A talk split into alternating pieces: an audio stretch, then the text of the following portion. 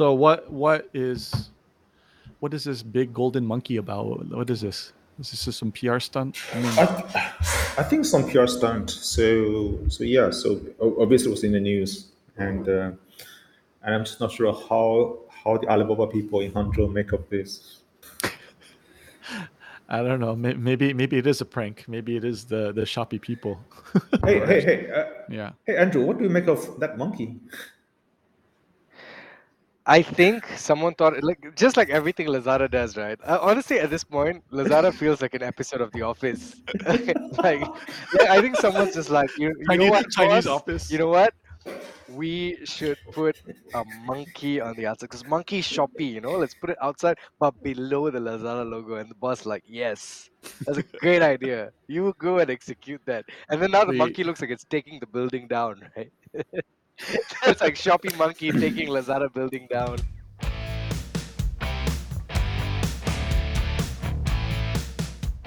Hello, barbarians, and welcome to episode 12B for anyone outside the Sinosphere or who was influenced by the Sinosphere, uh, episode 14 of the LLB podcast, Low Level Barbarians.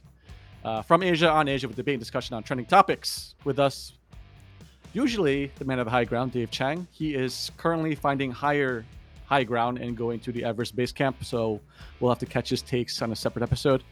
Uh, with us, Jangan, the information superconnector, sending us information about monkeys climbing on the Lazada HQ today. Very uh, interesting news that we can't really figure out. Uh, how are you, Jangan? Good. You you look a little bit tired. Yeah, it's been like that for a few months, but yeah, I'm good. okay, and then uh, with us, Andrew G, the master debater. As you can see, he's back in a prison cell in Malaysia. Finally, back. Now I've got to escape again. All right, so let's just jump in. First topic. Uh, everyone seems to be talking about it. Uh, Andrew, for the short term, for now, gets to take a victory lap. Uh, GoTo IPO. The prices have sustained the initial IPO to a degree, better so than Grab. Grab's initial debut on the Nasdaq uh, back uh, in a few months ago, right, was it dropped 20% or 21% on the first day. GoTo's price was very stable up until recently, where it's dropped about 18% across the few weeks that it IPO'd from April 11th till now, which is now April 26th. Uh, so that's the the question is, you know, what is going on with the price? Will it sustain? What do you think is happening? Um, does anyone want to? Does anyone have any hot takes first, or if not, I could maybe give some thoughts. Go for it, Alex. You should launch. Well, I mean, for me, when I was thinking about like, you know, how could we explain, you know, stock prices, especially in the short term, which are not always very meaningful. Um, there's a lot to kind of understand, but I guess I could give my my framework how I was thinking about it, and I was looking right away to volume and liquidity, right? And I think you know, if any meaningful stock price movement, real clear signals are accompanied with very strong volume, which is you know typically above well above the average, right? Uh, so you know, before we dive into it, I think that's something that we can consider to look at. You know, I'll, I'll probably compare something about Grab and the volume movements versus their price versus GoTo, what we've been seeing. Um, aside from that, you know, I think primarily what we have been seeing is a difference of lockup periods in regions. So I had to dig into this, right? So I don't know what the securities regulation is called in Indonesia, like the BAPE PAM or something kept coming up.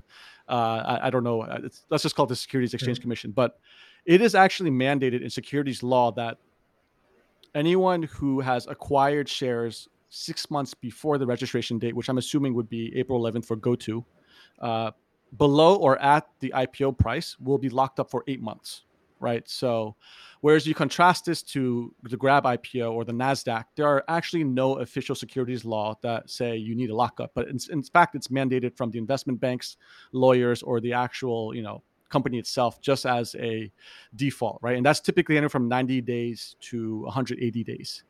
Um, so, kind of what we're seeing is that you know.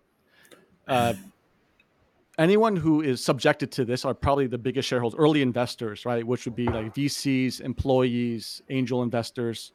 Um, and the only people who are not actually locked into this for the Indonesia Stock Exchange are actually government, municipal governments, and also certain banking restructuring agencies tied to the shares, right? So any movement we're seeing is retail or a combination of maybe government unloading stocks, right? Um, so I think it was very interesting to see that, you know, on the first day, there was some class of shares for Grab on their IPO that allowed a 21% drop, whereas I think maybe there was much stricter lockups for Indonesia, right? Um, and you could even see though, after Grab's initial 20% drop, it was quite consistent for a few weeks around like the six to nine dollar range, right?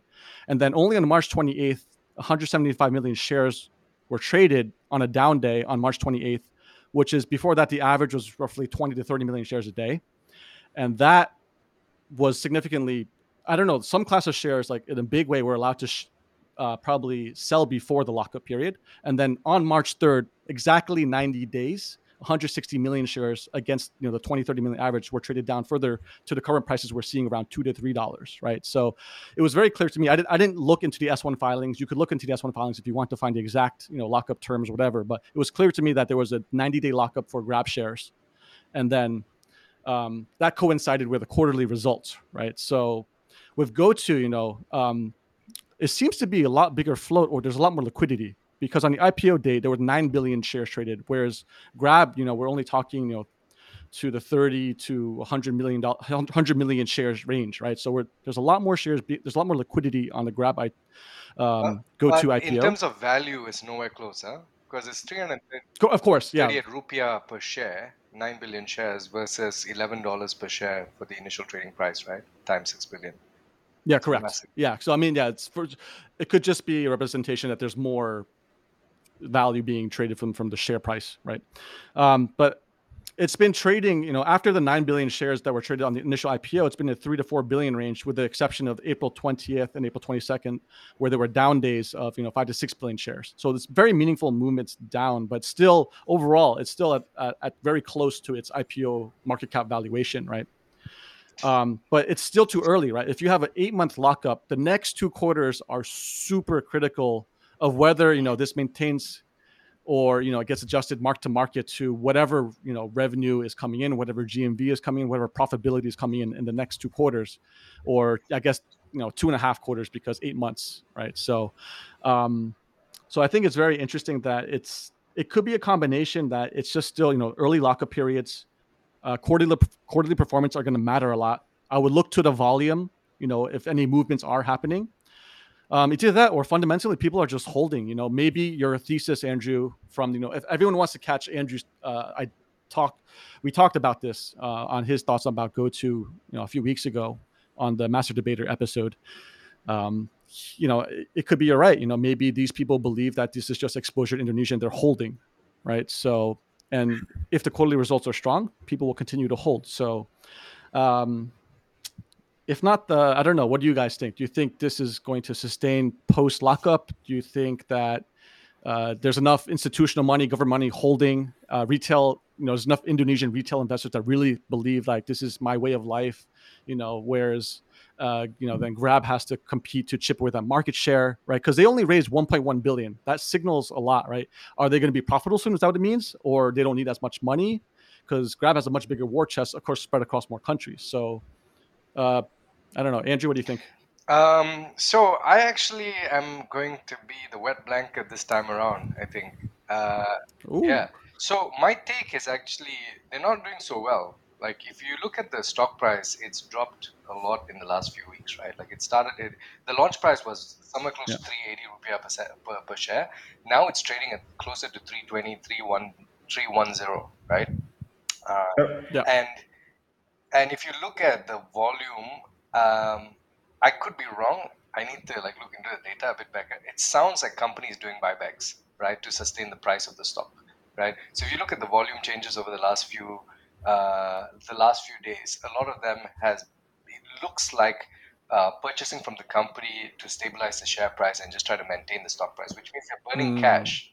They're burning cash to keep the stock price steady, right?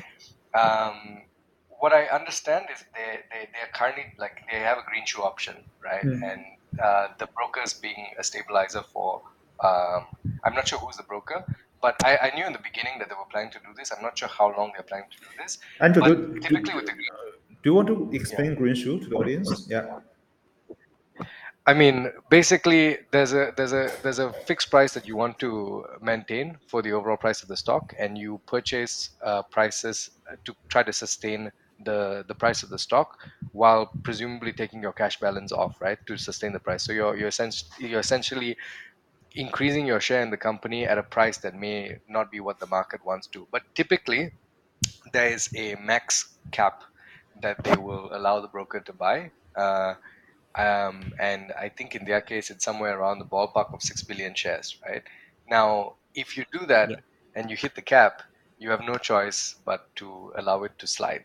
And I think now it's already slid to where it is right now with the green shoe option. If they remove that off the table, it's probably going to slide further. So I actually don't think it's uh, very positive. I think you're going to see a decline in the next few uh, weeks. Okay. Jangan?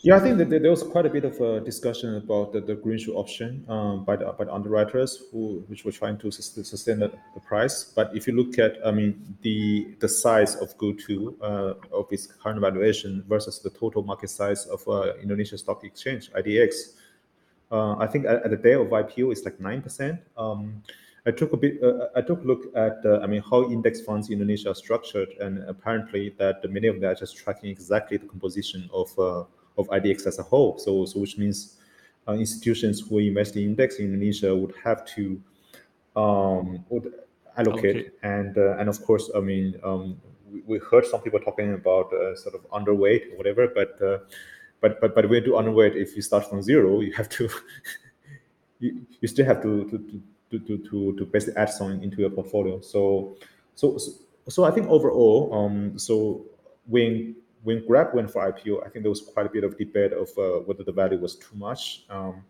uh, but uh, but when GoTo went for IPO, I mean, if you talk to any informed informed investor, they will tell you that okay, this, this valuation is too much, and uh, and there's no th- th- there's Yeah. there's no way fundamentally it can be sustained. But of course, people people do not know um, how how the rules play out for large tech stocks in IDX because that was the first one. I mean, Bukalapak is uh, comparable is much smaller. So and uh, and probably in the market there's there, there isn't much uh, um, sort of float there for you to for you to borrow to short and and um, and I think uh, I, I think facing this uncertainty, I mean people probably didn't want to short because you never know what will happen in the short. You, can't short in Indonesia. I, ch- I checked it out. I, I don't. It's uh, they banned it in 2020. Oh, they banned it you can't actually find a way to. So there's no. Yeah, so there's like no such thing as a short squeeze where you're going to see prices, people trying to cover Mm. shorts. Like actual, I saw like in, in the the prices recently in the past week there was a Mm. pop up, you know, in price, and I thought maybe it was short squeezes where you know short covers are make, covering for Mm. profits, but it's just people actually positioning in, I guess. You know, so it, it could be like what you just maybe they're allocators or this kind of stuff. Uh, I mean, like this. I mean, this could lead to your credence to your your theory, um, Andrew, where if this is the only option for a monster country in the region that's going to be a huge percentage of the world population and a, you know contribution of output going forward, you know it. I mean, this is still very frontier stuff, right? So I, I don't know. Like, it's hard to compare for Grab because you're sitting in U.S. with much more mature markets Yeah. and maybe investors who don't know much about Southeast Asia. But if it's institutional money here who's there for the long haul, maybe this represents a new premium that is quite normal that we see like, loss making companies that list on the NASDAQ.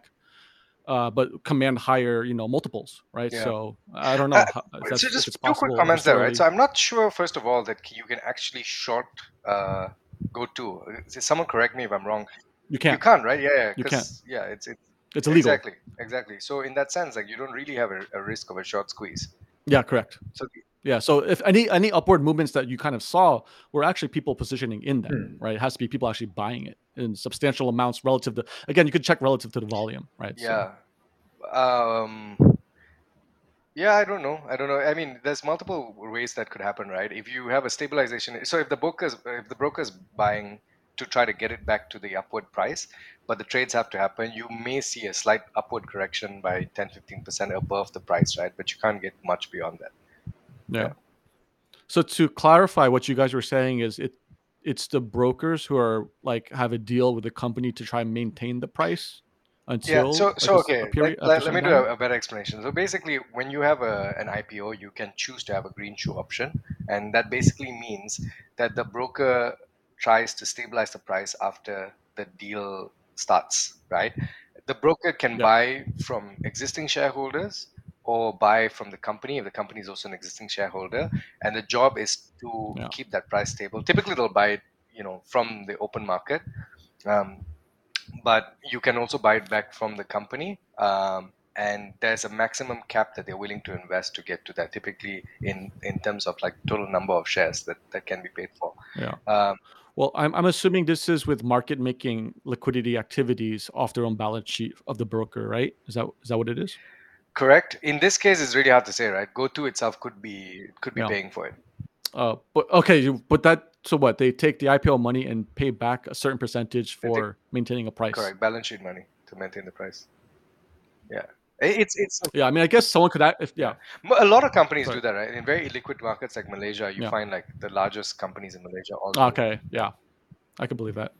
Yeah, I mean, that's kind of wild if that that's the case because that's not really capital efficient at all, right? But honestly, So- that's the way the stock market works. If you look at even the US, stock buybacks is how a lot of companies, like what a lot of companies do with their profits. It's like ridiculous, right? well, after operating a profitable machine, right? Is not usually after IPO or I mean, No, know. no, continuous. Like you, you see old companies doing this. So, so, so basically, we have a consensus that uh, that whatever we have seen is uh, is is a number of the technical factors which are sort of uh, sustaining the price for the first Yeah. few days, and uh, of course now we we are Correct. starting to see a slide, and I think as of today it has uh, has dropped uh, cumulatively about 18 to 19 percent from the IPO price. So Yeah. so so of course, I mean, people are going to watch very closely uh, the next few quarters, uh, the results, and the competition is still fierce. So yeah, Yeah. so it's. Well, we also do you guys know the comparable numbers relative to Grab's performance because it seems like it'd be somewhat of a closest comparable in terms of region and size, you know, even though it's different markets. Mm-hmm. So, I mean, I would expect GoTo to perform very similarly to Grab in the next. Well, I guess in this case it's longer. Grab had a three month lockup, what I'm guessing, right? Then it tanked all the way to its close to book value, or maybe there's a slight premium now. I would imagine GoTo does the same thing across a longer lockup period. That's all. Um, you maybe you won't see it because they can't. There's no actual selling pressure, but sentimental and psychology wise, towards the end of that lockup period, you're going to see that happening probably. So I don't know. My guess is the comparable is that it will also tank in a similar way. You know, to relative to the financial performance, which would be, I think, it's not too far from Grabs, or am I wrong there? Jangan, you should go. Yeah, do you know the numbers? I don't know the numbers of GoTo, so I haven't looked I, that I closely. I have a colleague who, who actually went through the, the, the 900 plus pages of uh, of uh, of GoTo's prospectus, and she wrote actually a, a memo that uh, that's still on my desk. I haven't got a chance to read because um, I, I You could forward us us a memo, man, or we could kick around for the next episode. honestly I, did, I didn't spend too much time uh, uh, on this per se because uh, because we sort of we sort of know that everything is driven by, by technical factors for, for the last few yeah. days. So. Yeah. So, so, so, so, so we That's can true. spend lots of time trying to analyze, trying to get to the details of, uh, of how exactly things things are doing. But um, but Yeah. but fundamentally, we know this this is valuation that uh, that that yeah, correct. Yeah, that, Correct. that, that that in a free market that can't be sustained. So, so the question is that uh, okay, what's going to happen next? And uh, and and of course, we are al- also in this uh, macro uncertainties, which which which add to the to the volatility. So. So the question is, Yeah. what's going what's going to happen Yeah. next, and what's going to be the impact on, on the other companies which are trying to go for IPO? I mean, Yeah. you have a bunch of companies which are at like you know ridiculous valuations. I mean, Xendit, Ajaib, etc., etc. I mean, what's going to happen to them? Yeah. Yeah, I mean, it's a very good point. Like, I mean, like, it. I almost feel that this might be too esoteric for the audience because this essentially this is kind of like work that hedge fund people do to trying to figure out a Mm. trade, right? You're trying to understand a certain amount of timing and technical factors, and you're trying to time it so that you can make a profit off a movement, right? So, but fundamentally, it's no different than probably what I think what we've talked about in the past of, you know, performance valuation of you know big tech companies in the region. So, Alex, uh, with that in case, maybe we can Alex, to- let, let me uh, ask what? you a question. I mean, I, I- think it's about like ten years ago that it jumped from a hedge fund to to building company emerging markets in Southeast Asia. I mean, compare these two experiences. Yeah. Would you say that you would have been better uh, stayed in a hedge fund?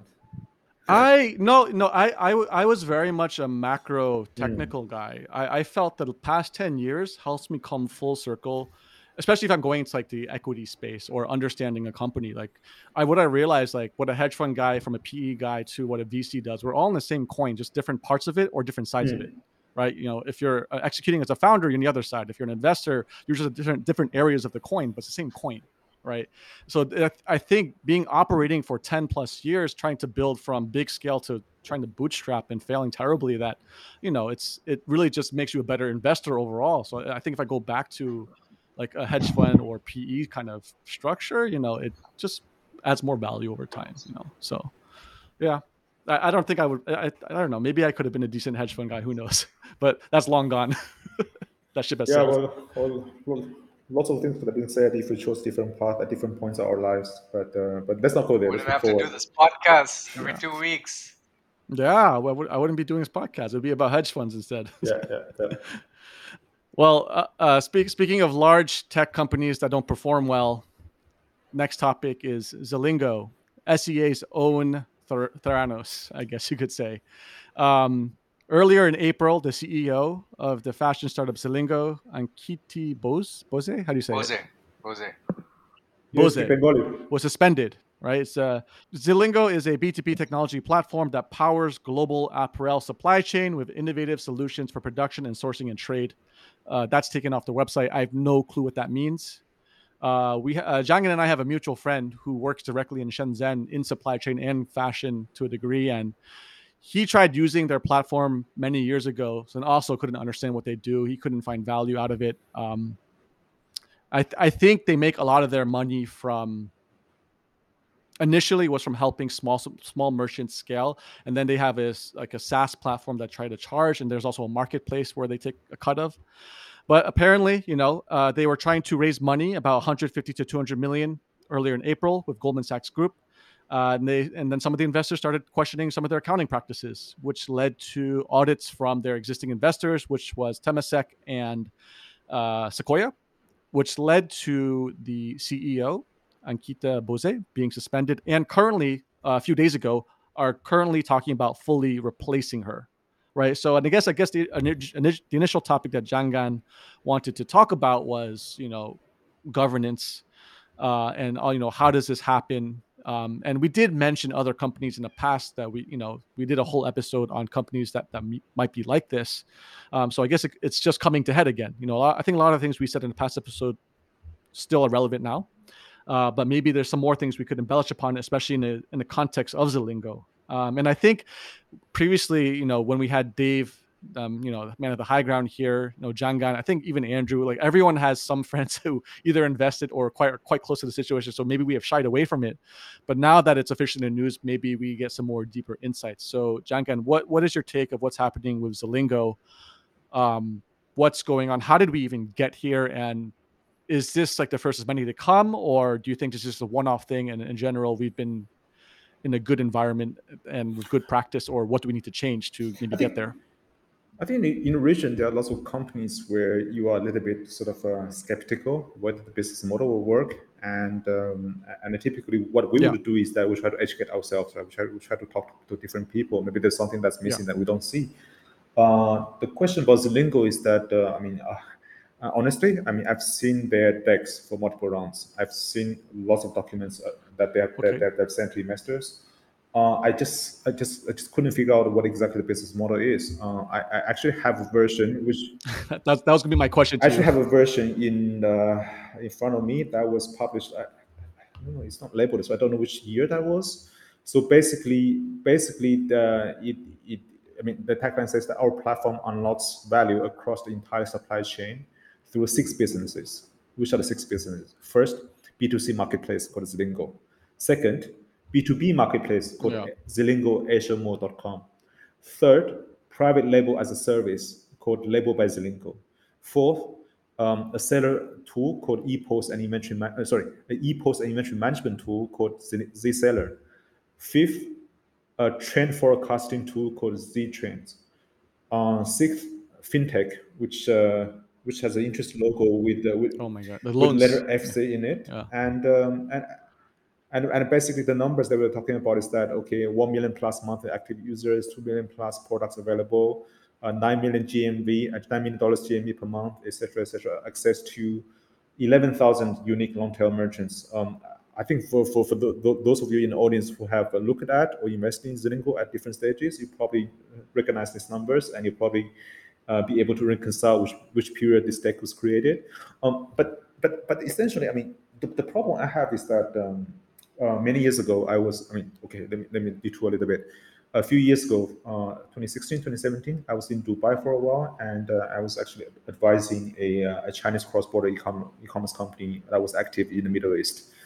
Um, so, so, so it was interesting for me um, to to actually look into their operations. I mean, how they plug in the supply chain, uh, how they run the marketing, how they figure out the the, the, the fulfillment issues, the inventory issues, um, the, the, the the payment issues, etc., uh, etc., et along the way. And um, and my biggest feeling at that time was that uh, I mean, it was incredibly difficult to get the supply chain to act co- coherently. So so there was another company that uh, that some of the investors were looking at at that moment, and almost everybody everybody was saying that hey, this company is not going to make it because uh, it was very slow. Yeah. And and guess what company that was?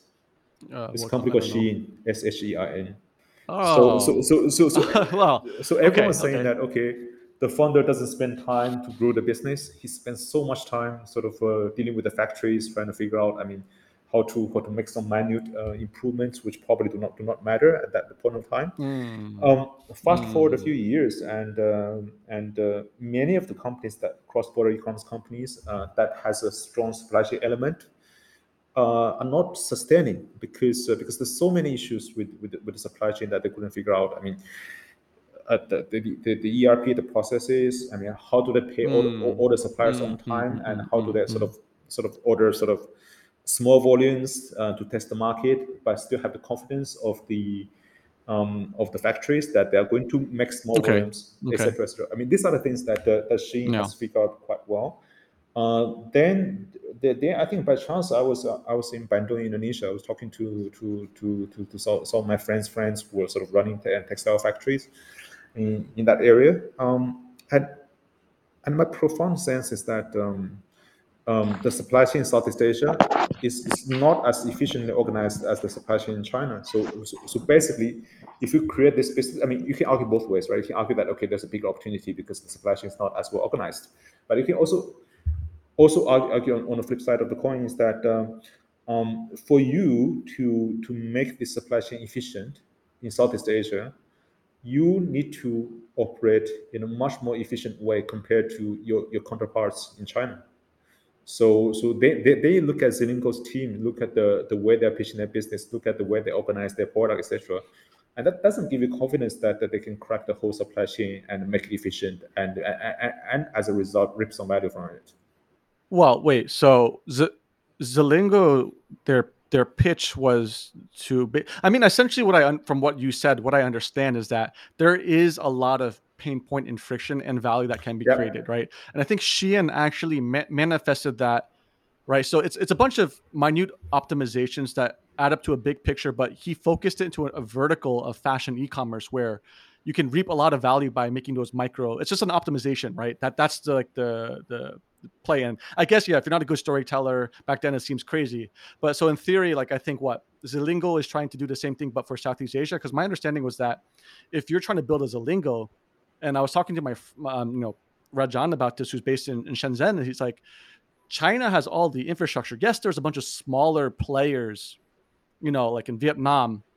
Uh, and you know Sri Lanka or other places, but there's no way like if you're trying to build this kind of ecosystem or to solve the problems in the space that you can ignore China. So w- w- are you trying to say that when Zilingo was pitching that this was purely a Southeast Asian play and it didn't really like all this like you know optimizations for Southeast Asia was supposed to I be mean- like a unicorn or I mean, Did they not start in India? sorry, go ahead. that's what I thought. What did you say? He said that they, did they start in India? Uh, I, I'm not sure exactly where they started, but uh, but the story I've seen uh, of that particular year was definitely a, a Southeast Asia focused story, and uh, I, think later on they went to the US as well, right? Yeah. Which, which which I would think that it's um, Correct. Yeah. it's it's, it's as much as a, as a way to, to develop a more lucrative market because Shein makes a huge in the US, and and, and also to, to, to tell investor investor a much bigger story. But but but but but but my problem is that I mean, you look at the supply chain itself, I mean, if you try to make the supply chain more efficient, um, instead of just uh, just being a pure marketplace, um, you need a lot of refined operations. You need to be very efficient in many different things to, to make it work and uh, and I, I, I don't think Well- that, I mean it's easy to do that. So so so they, they, they probably need to be more efficient than than the companies in China. I, I don't even think Hmm. that though. I, I, I think it's that they just needed to focus on one part of their stack. Right? It's so fragmented, and it's just not an easy problem to solve. I, I think why Shein works is because they optimize it just for Hmm. themselves. This is like kind of like an ecosystem play that you know. You have, I think you have to go further down the stack, focus on one thing that make it really works, and then try the next vertical that connects to it. the, the, Like, the just- fundamental it's basis just- of Shein and Zilingo are very different, right? So, so let's Yeah, let's get some yeah. context here.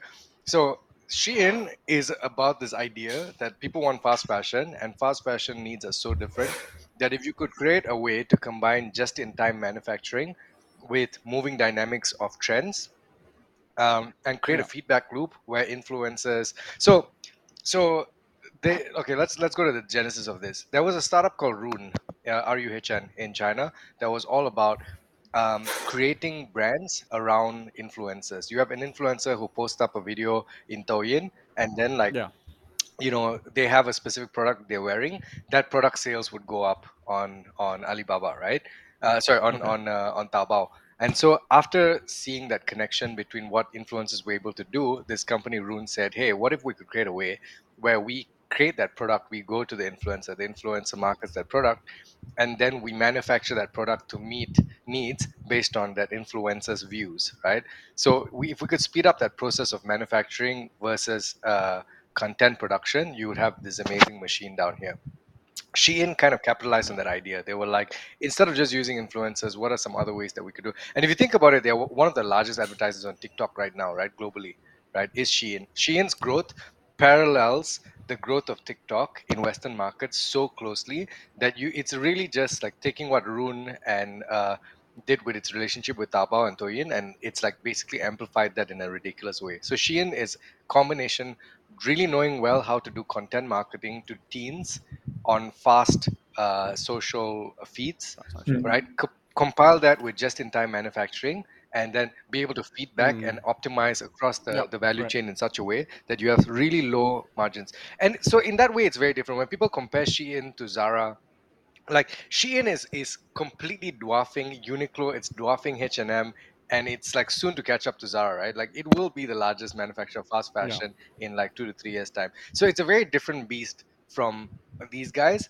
but it's also very different from Zilingo. Like they're not even the same ballpark. Zilingo started because uh, these guys went to Bangkok. They saw like so. So it's a story very similar to what Shopee does today, right? Basically, they saw what we today call Instagram sellers, but back then were just like small, medium True. shop Yes. Operators in Indonesia, in Bangkok, in Vietnam, selling like fashion apparel out of their stores, and they were like, "Hey, there's this, there's this bottom slash mid market that's outside of fast fashion. If we could capture these guys and put them on a platform, we could do something, right?"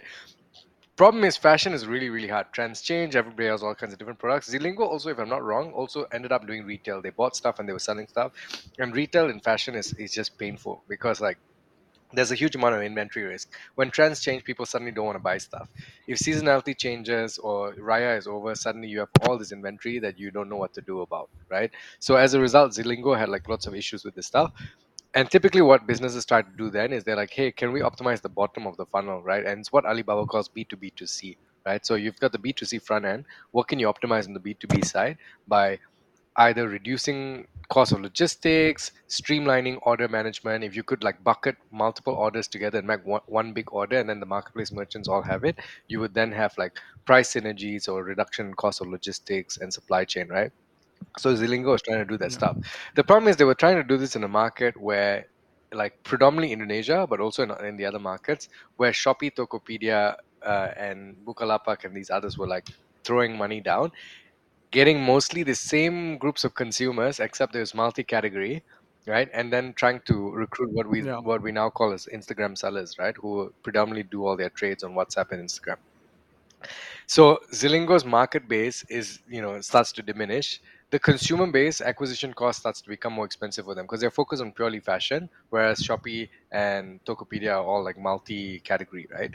And so if you think about it, the there's no way you can justify the um, the baseline assumptions of growing a business like that in a market that's this competitive unless you have a real differentiator, and in which case they didn't. I'm not saying Zilingo's business model isn't going to make sense, like, and this is like a pure winner takes all.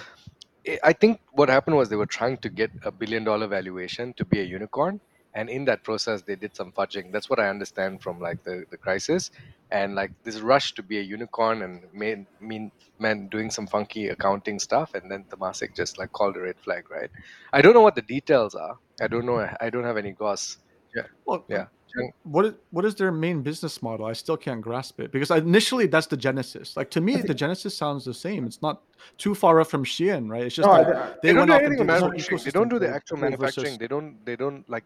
It's basically It's a marketplace. it's a marketplace, marketplace. and they help the mer- merchants import from China.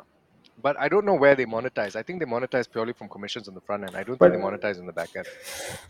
Oh no, they don't have to cut. But but but if you look at I, I don't if you, if you look at the manufacturing per se, right? Andrew, you mentioned that that they're working a lot with the Instagram sellers who have their own designs, and and, and these are the guys who probably can't produce, I don't know, ten thousand pieces of uh, of a particular sort of SKU or particular design easily. And if you look at number of manufacturers that Shein is work, work, working with, um, I can't remember the exact exact numbers, but it's not that many. It's probably in the lower hundreds. Yeah.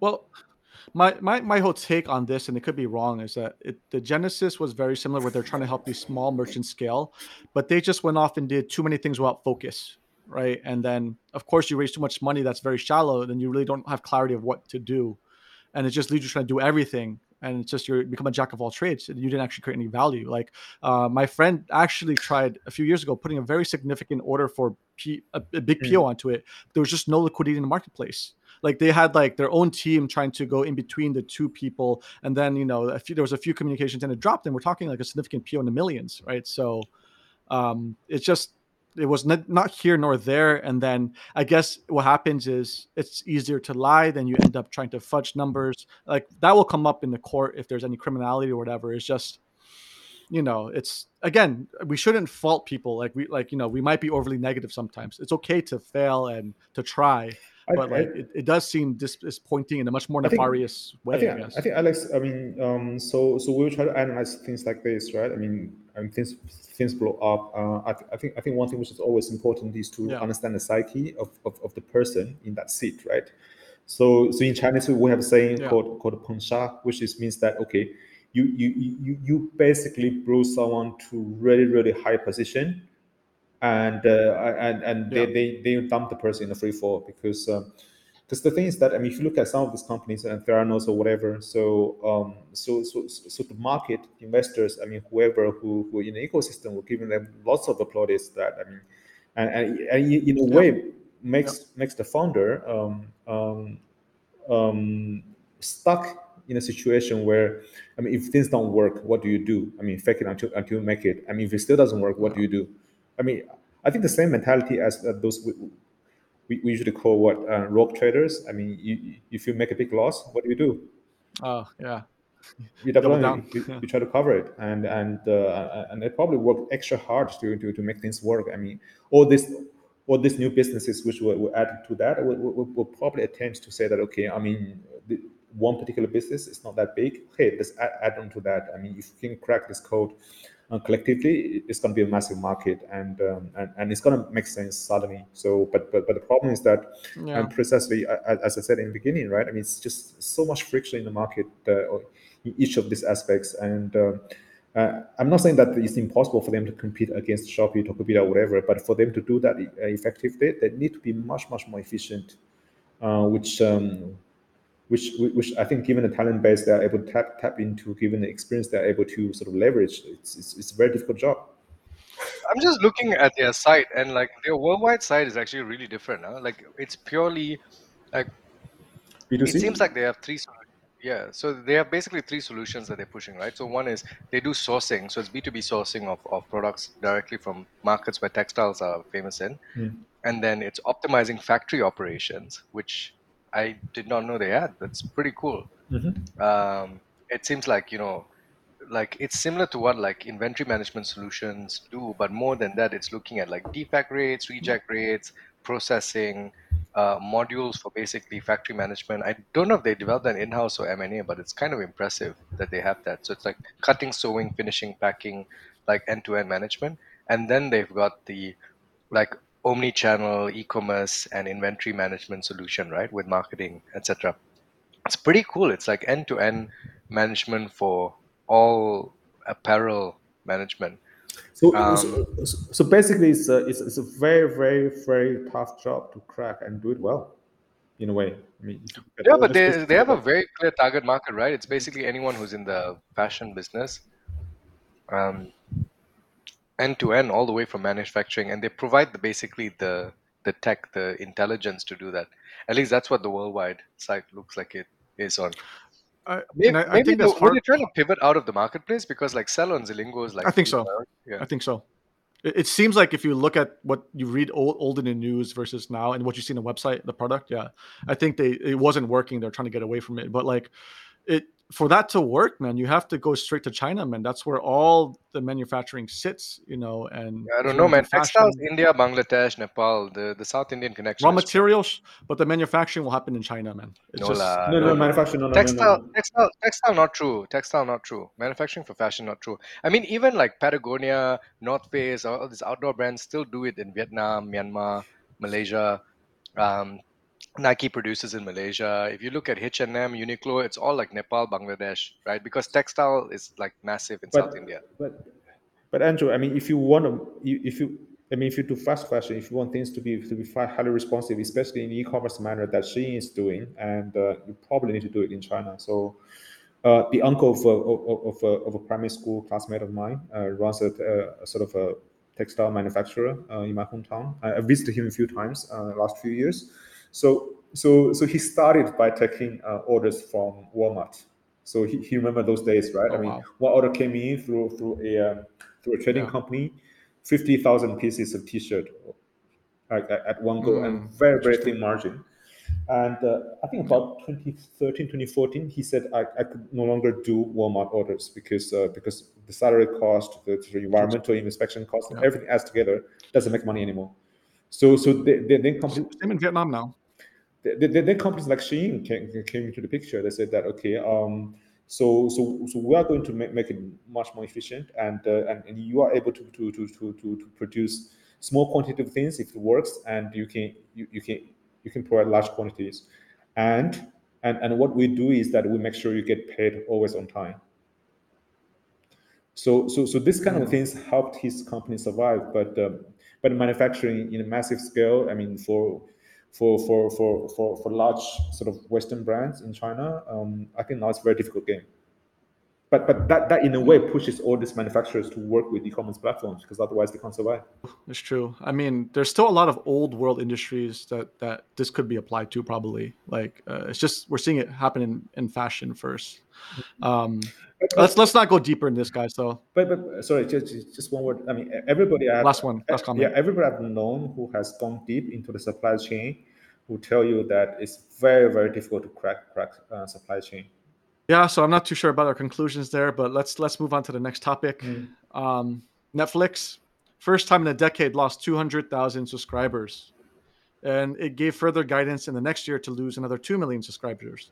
Uh, the stock has plunged significantly. Right, I, I haven't checked the actual numbers, but you know, it, it lost something like what, like 50 billion in market cap, like you know, with it across a few days or in a day. I don't, I don't know exact number, but um, you know, I think social media has said it all already, right? Like it's they're they're now in they're trying to solve this this problem, right? They're they're talking about throwing ads into the, the mix. They're going to do advertising now, which is something they said they wouldn't do. Uh, we don't know if that means it's going to be in the free tier, like in, in a lower tier for lower cost, or is this going to go into the you know everyone's going to see ads now. Um, people are you know shouting on on you know to the roof that they're all going to cancel if this happens. Um, you know, has net has Netflix gotten too big for its own good? Is it too bloated? Do you think they can refocus? What should they refocus on? What does this look like in the face of you know further competition with strong IP like Disney Plus or even Apple Plus, HBO, etc.? Um, what do you guys think is Netflix is solution to all this? Sorry, I I just have something funny to chime in before we get into the the the, the difficult part of the conversation. I saw a meme Yeah. this morning of like um, Netflix grabbing uTorrent and throwing it out, and then and then like behind Netflix came Disney Plus, uh, HBO Go, you know, all these different Paramount and all the different streaming solutions, right? And then Netflix looks a bit worried, and in the back, uTorrent's back again. Which just- look, that that meme really encompasses what everyone's saying in the conversation, right? Like the reason why we do Netflix because it's convenient. As soon as you make it not convenient, they they will go back to pirating, and it's so easy to pirate these days. You know, with the Yeah. technology we have. Yeah. So, I, I think just just to call out, there's a couple of interesting things about this, and before I even like get into the topic of Netflix, like just meta, it's really interesting how a company can be perceived as just like, wow, they did it so well, it's so smart, that strategy is great, and then five years later, we're like, what idiots? How did they not see this coming, right? Like when Yeah. Shopee's share, when Sea's share price was was flying, we were like, yeah, oh my god, it's so smart, entering Latin America and Europe, and they figured it all out. They're so clever, man. And then now it's just like trading at a third of the price that was trading a year ago. We're like, yeah, actually, maybe not so smart. eh? Right? 2020 It's like- hindsight. Netflix, Netflix is the same thing, right? Like, the, you know, the last ten years we've been saying, man, Ted Sarandos and his crew, like with just producing original content, like just not playing the game. All these other players are playing so Yeah. clever, right? And just like billion dollar deals to produce original content is the smartest way you can run a, a streaming business, right? And so it seemed like it seemed like the story was over. Someone cracked streaming, right? But then Yeah. you take, for example, I just signed up to Disney Hotstar in Malaysia last week. I've been here a week. I signed up to Disney Hotstar. You know why I signed up? It's 18 ringgit a month. It's 18 ringgit a month, right? That's 6 USD, 5 USD a month, right? Netflix costs 40 ringgit a month. That's 10 USD a month. Doesn't seem like a massive difference, but for the average, you know, Oh, Malaysian, for Malaysian, it's a Yeah, massive sure. difference, right? And if you consider that cable TV, Astro in Malaysia costs, you know, anywhere between 100 to 200 ringgit a month, like basically $25 to $200. That's why Astro's uh, share price is just getting a killing as well, right? So cable TV is dead. Netflix came up with a super expensive product. Why? Because they have to justify high FTE costs, basically people costs in LA. They've got to justify marketing costs. They've got to justify the production cost of these things, right? Like Yeah. you know and and and therefore they just ended up having like a huge cost base that they couldn't sustain they went international and they tried to get international people to pay for the price of something that's manufactured out of out of the US it's going to be really difficult to get that to happen so it's not surprising like what's and then what happened was in the last year you suddenly have this resurgence of like HBO Go is appearing in all these like Yeah. emerging markets. Disney Plus is, is appearing in all these emerging markets. Local players are producing, you know, their own um, uh, apps, right? So Indonesia has like three or four different other leading apps now with their local content. Korean apps are spreading globally, and so the space for content is becoming really competitive at price points way below what uh, Netflix is charging. So ultimately, they had a product that is too expensive in each of these markets. And I don't know the details, but if, I'm pretty sure if you looked at the number, subscriber loss is probably coming out of emerging markets. And or, or even if it's across the board, like since a lot of these services are also based out of the US, not surprising that people are shifting between different service providers, right? The average Yeah. American now has two to three uh, streaming services at a time, right? And if you're an Apple user, you have Apple TV as well. Yep. So it just becomes really complex, right? And then you need a layer on top to even like disintermediate between them and figure out which content you're going to watch. And so I think right now what ha- what's happened is they've got to question a lot of things, right? So baseline, how do you reduce your your cost, right? Are you going to like? Wouldn't be surprised if there's massive layoffs. And then on top of that, you've got to figure out how do you reduce content production um, um, costs. And then Netflix doesn't have anything special anymore because they don't have any special licensing rights. Um, and then you basically have so growing revenues. You have a bunch of different options, right? You either try to grow your subscription base by trying to cheapen the product uh, or supplement revenues with an alternative product like ads, or you start to find high watchability products that have licensing.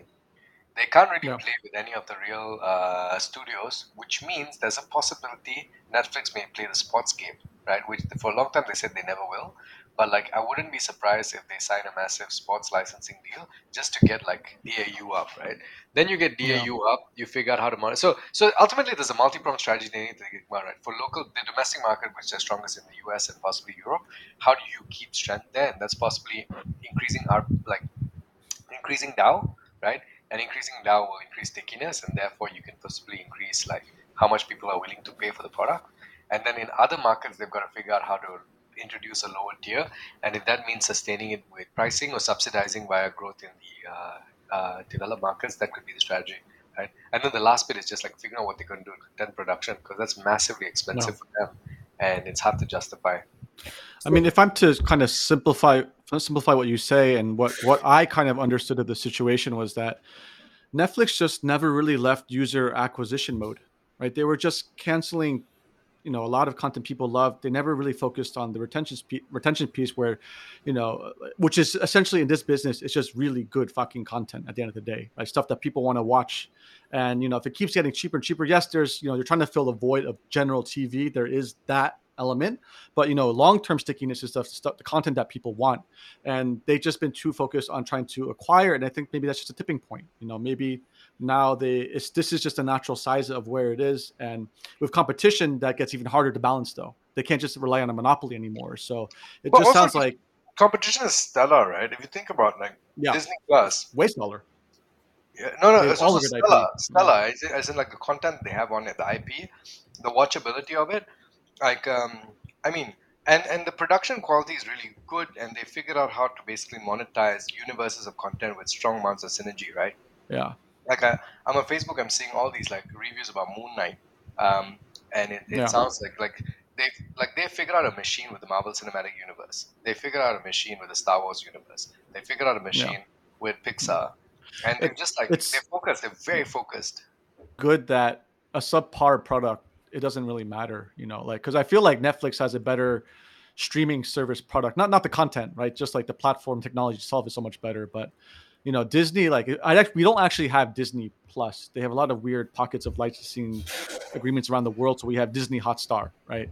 So it's it's not as you know fluid as an experience as netflix but um it's just they have better ip content. That's what matters fundamentally for the business for the long term i think and i think that's what netflix kind of lost you know uh Jianggan you were trying to say something? No, uh, that, that, was, that was more of a question because for a long time, uh, Andrew, you mentioned that for a long time, people were saying that okay, Netflix strategy is so smart, and uh, and one thing they were doing is that they were trying to monopolize the content, right, or monopolize people's screen time. So, so in the sense that you only have I don't know, twelve hours a day that you can watch TV every day, and uh, and, and, and and they're going to stuff you with enough content that you want to watch, or you you, you don't mind zapping around, so so that you don't have time for other stuff. So. So the question, I mean, and because of that, they have invested in a lot of content. I mean, if you look at lots of Netflix originals, and even to this day, I mean, I mean, I think bulk of the content will just cater to a very small audience, and you will never reach mainstream uh, appeal. So, so the question is that, um, does it make sense for them to produce so much content? Uh, was that a strategy to catch up with the inventory that a player like Disney or HBO would have because they have been producing content for decades?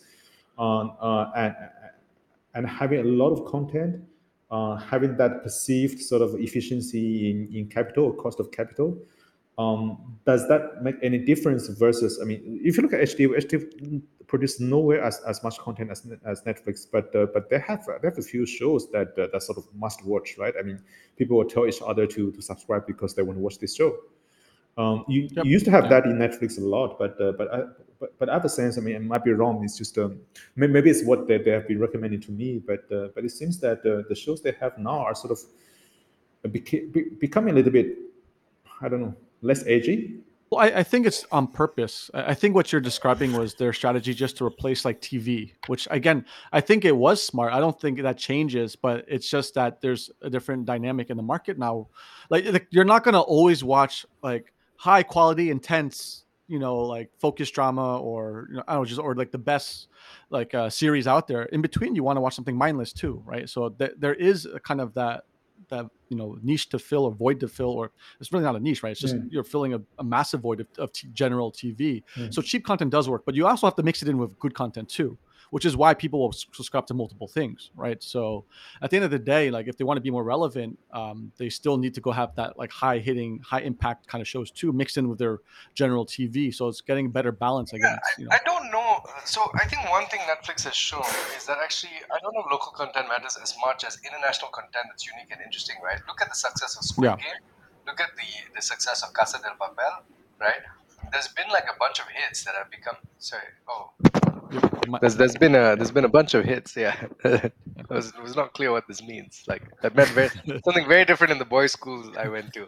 So the the um, I, I think like they've proven. I mean, for example, I don't know if this show actually exists, but I saw a trailer a few months ago of a Nigerian uh, girl who meets an Indian Bollywood boy love story, and it's produced in collaboration between Netflix India and Netflix Nigeria, which is impressive, right?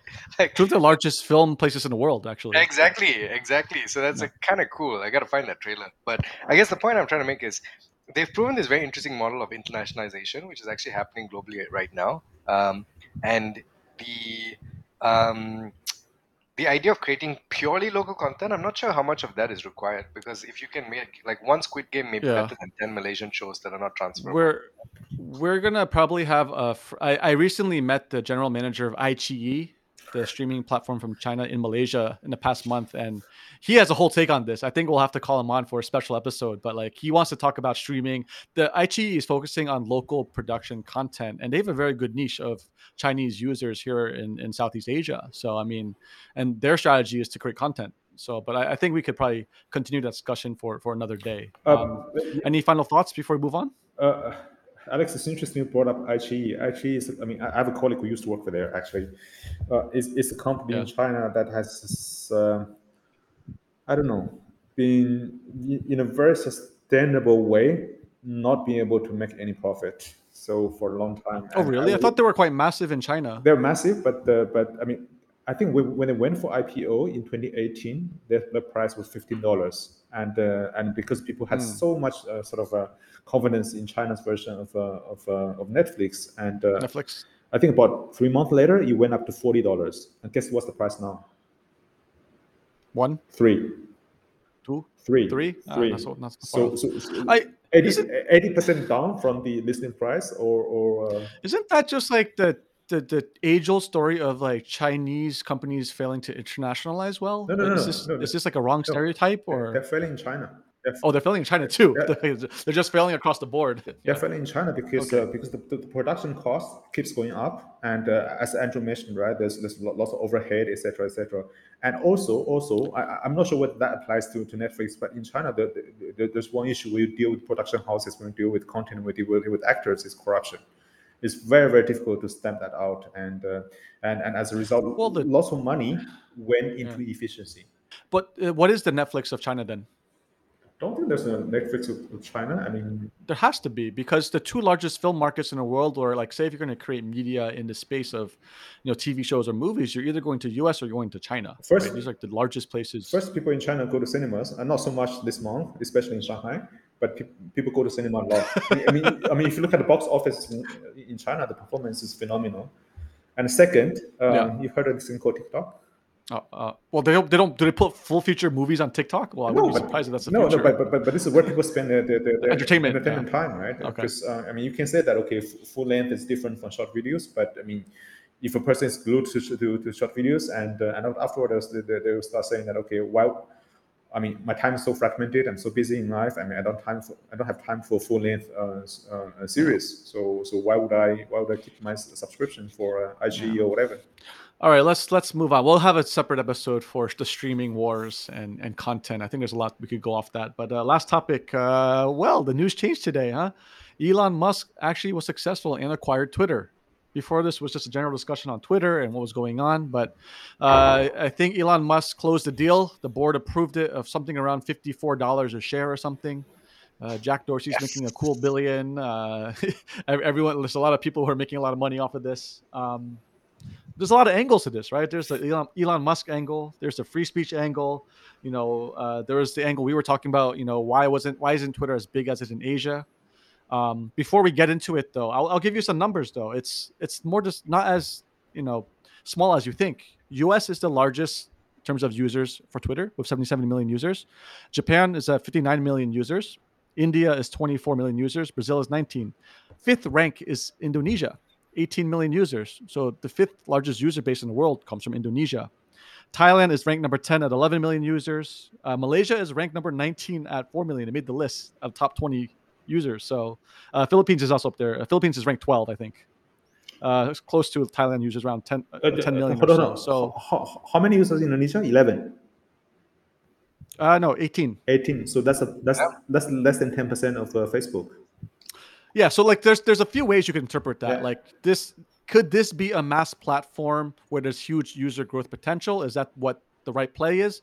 Or you know, think- are, are you supposed to just focus on on the product, make it more sticky, and then you capitalize on existing user base? But like people in Asia do use Twitter, think- not as much as the US or Japan, but like they're still using it in a significant way. I think At least for a small percentage of the population. I think it would be interesting to look at Twitter, Twitter, Facebook user ratio in different countries if we can see see, see any meaningful difference. Well, that's the other interesting thing is that I think for like my hypothesis that our generation uses Instagram, the generation above us uses Facebook, Hmm. and so that user base will be declining. The younger generation uses like TikTok and other things, right? So, I, I you know I don't know like if Twitter fits into this for for Southeast Asia, um, and then how it will be used, right? It's in the U.S. is used as you know the the tiny percentage of influence, and it, it dictates a conversation, and you know people cancel off Twitter, all these kind of things. They're you know those that, that small percentage of people are, are addicted to it, and the rest just follow it, right? So, Um, but it's very different here, so I don't know. so question for Andrew, as the marketing guru, I mean, how much online performance marketing budget you would allocate to Twitter? Close to zero. Or have you? Close to zero. Okay. Why? Oh, but let's talk about this. All right, all right. Let's let's like I think we're. Hey, your we're- sound, your let's- sound, your start- sound. Oh. Is it is it working now? All right, Yeah. Yeah, got it's you. better, yeah. Better. yeah. Got you. Perfect. Uh, always put the long thing in front of your mouth. Okay. So, first of all, like Jianggan, that's a separate topic. As a as an ad engine, they've done terrible. But we can talk about the details after this. First of all, what what is Twitter and what is it? What is the role that it plays? Right. I think Yeah. is like the public townhouse, right? It's where people go to talk about what's happening uh, at that very day. Like I realize when there's something big happening, right? If like there's a celebrity who's who's who's Yeah. died, or there's like an earthquake somewhere, or there's like uh, Mexican elections happening, and I just want to know what's happening, I get to Twitter, Twitter or Reddit. Right, but Reddit is a bit difficult because like your feed is a bit messy, right? Whereas Mhm. Twitter, you know, hashtag, you immediately are seeing all the news, right? Uh, if there's a protest in Hong Kong, Twitter's for the news. So Twitter's almost done the equivalent of the first two pages of a newspaper in the 1990s, right? It's it's got a very different Mm. role from what uh, from what other social media channels play, right? Instagram you go to because you want to. In I mean, again, Instagram 10 years ago you went to because you wanted to see cool images from your friends and some images from like photographers and other influencers. Today you go there to see a bad ripoff of TikTok, right? Because they've just made reels take over the whole feed. I hate it. But anyways, that's Instagram. Facebook, on the other hand, is like a weird portmanteau of Twitter plus Instagram plus TikTok plus Twitter. Right? It's like it's like all of Yeah. them. It's like it's like you get news from CNN, then you get you know your your your best friend in primary school's cat, and then you get uh, you you know a forwarded message that your mom thought was cool to post from WhatsApp onto Facebook, and it's like a Christian prayer, right? And they're all in like one newsfeed. Facebook is just like completely irrelevant at this point, and they're you know potentially just acquiring enough users to replace the people leaving. But I I, I think like usage rates are going down. Now, so what does that mean for Twitter? I think it has a very clear role to play. In US politics, for example, it's where you go to get information about what's happening. Politicians are pretty active on it. Uh, Donald Trump was a massive user of it. When there's M&As, when there's interesting um, uh, movement happening within markets, people go there for that news, right?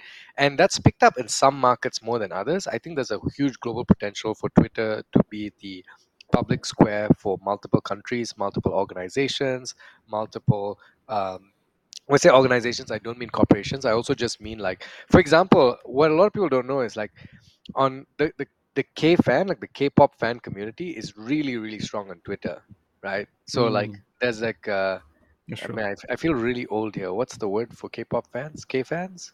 K, K, K-pop K- fans. Move on, move on, please. No, no, there's like a proper Twitter name for this. Holy shit! this Oh, okay. I I, I don't know. I'm far out of the Twitter circles for K-pop, so and yeah, we, let's go with K-pop fans. But there's actually so K-pop Twitter is a thing, right? It's like a massive community uh, on Twitter, and so there's like all these like weird and like LGBT community. There's all like specific kinds of hashtags. Crypto bros. Crypto bros are massive on Twitter. You know, there's all these like so. I think Twitter is actually like this really cool like public news feed of what's happening among the communities you're the most interested in in a very relevant like quick way but actually like there's three places where that happens, right? There's Twitter, there's Reddit, and there's Discord. If you think about it, Discord is more like Yeah, private rooms where people have conversation and you can have little forums. Yeah. So it's almost like Slack for communities.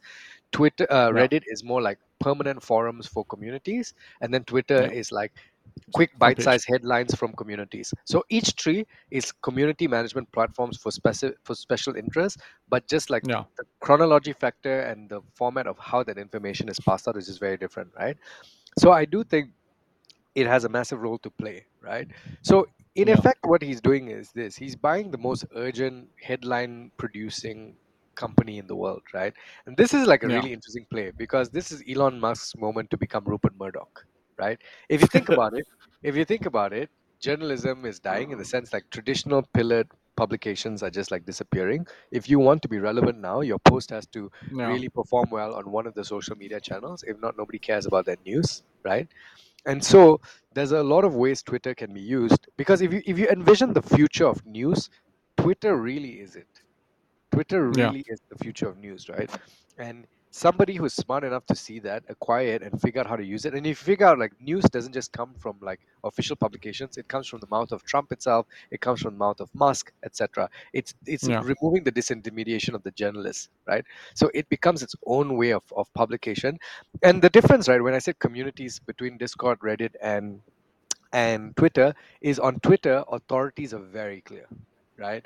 Yeah. Those authorities Yeah, don't really exist on Twitter or or on Discord or Reddit. So in effect, he's buying the ultimate mouthpiece that connects like authorities directly to consumers of that information, right? Whether they're celebrities, Mm. politicians, uh, business people, companies, etc. Right? Now, so I think this is his Rupert Murdoch moment. Now, in terms of what he has to do with the company, it's a ten thousand person company with massive operating costs. Seven right? thousand. Seven. ah? So it's much smaller than the, uh, all the other. It's very. It's actually a very lean company relative to other. Not lean, companies. dude. Seven thousand for the kind of operating profits they have. Look, it could. Yeah. So you can. Yeah, you could cut even more. I, I agree. But I mean, like relative to other. I think it has to be crazy drastic. I think it has Yeah. to be crazy drastic. I, so I think the three things he's got to do is first of all, like be very clear on the mission and the strategy because that's not clear right now. They they went through this Yeah. phase of like trying to acquire Meerkat and go into video Oh yeah. and go maybe go into live, some yeah. stories, go live, and then they went to Twitter. It's what's true. happening, right? Uh, I think a Twitter that is a little bit of Reddit and a little bit of Discord will kill it, right? Yeah. Creating communities and managing that. Number one. Number two, so strategy super important, but I feel like if this guy can figure out going to space and you know building an efficient car that's better than any other car built before, right? I think he can figure out how news will work, right? The second bit yeah. is like is like operating profits and operating um, margins, right? And just like completely killing it with how they do uh, like cutting costs. And then the third bit is how do you generate revenues? And this is the part I think is going to be really interesting because going back to our Netflix story, I think ads is in the way for Twitter. I think Mm. I think Twitter trying to sell ads is a bit weird because it's not about people don't go there to consume content the way they do on Instagram and Facebook, and Yeah, having those correct. ads are just weird. However, if you force people who build follower bases that are really huge to pay to become because right now they charge you two ninety nine for the blue tick. It's a joke, right? Why wouldn't Donald Trump pay enterprise SaaS prices to have an ability to manage his that, no. community a bit better, right? So I think Mm. Twitter could transform in a model where they charge Mm, people with communities as a community management platform and then build out tools for community management on, outside of, of, of uh, Twitter itself. And yeah, that that would clean up a lot of the current complaints about Twitter with the bots, the the you know how people are using it to cancel, right? Like it just once people have to pay, that that does probably solve a huge part of it. The, the other thing that I did like though was No, but not consumers like- pay, huh? the people who are who yeah, are correct, yeah, customers, enterprise, yeah. Yeah. Yeah. So- Uh, but like the other thing I liked was that he's in line with his general principles from his other companies like Tesla. Like his IP is actually open sourced, right? From Tesla, and he's going to do the same thing. He will uh, he'll open source the actual algorithms, which are again right now that's like the main reason why we're having all these quote unquote problems with free, free speech or you know hate and all this kind of other stuff. And you know maybe combined with what you say plus the open source, it does lead to unlocking more value. What, what I don't know how that value kind of manifests. Like, is that for the existing base? Does that lead to for further user acquisition? But based off the numbers that we talked about in terms of actual user base, it's still far from, you know, like this mass you know globalized platform like Facebook. So far from So- it. I don't think it has to be. It takes over. it, does, the- it doesn't have to be. Yeah. It doesn't have yeah. to be. It doesn't have to be. And like all honestly, it doesn't even have to be. A, it doesn't have to be that big. B, it like ultimately, if you have a smaller business but your operating margins are better, then kill it, right? I think. Yeah. I think. Yeah, I think correct. first there's room to grow. I don't think it'll ever be as big, but then there's a massive space to grow in terms of like depth and then monetizing that, right? Yeah. So I just want to say true. two things very quickly. Number one uh, is he's got to like figure out how it monetizes, and he has got to figure it out quick because the, the way the acquisition happened is it's two thirds backed on his Oh, own yeah. asset and one third. So it's kind of weird. He didn't do a full leverage buyout. He could have done like eighty percent uh, debt, Correct. but instead it's one third debt, two third his own assets, right?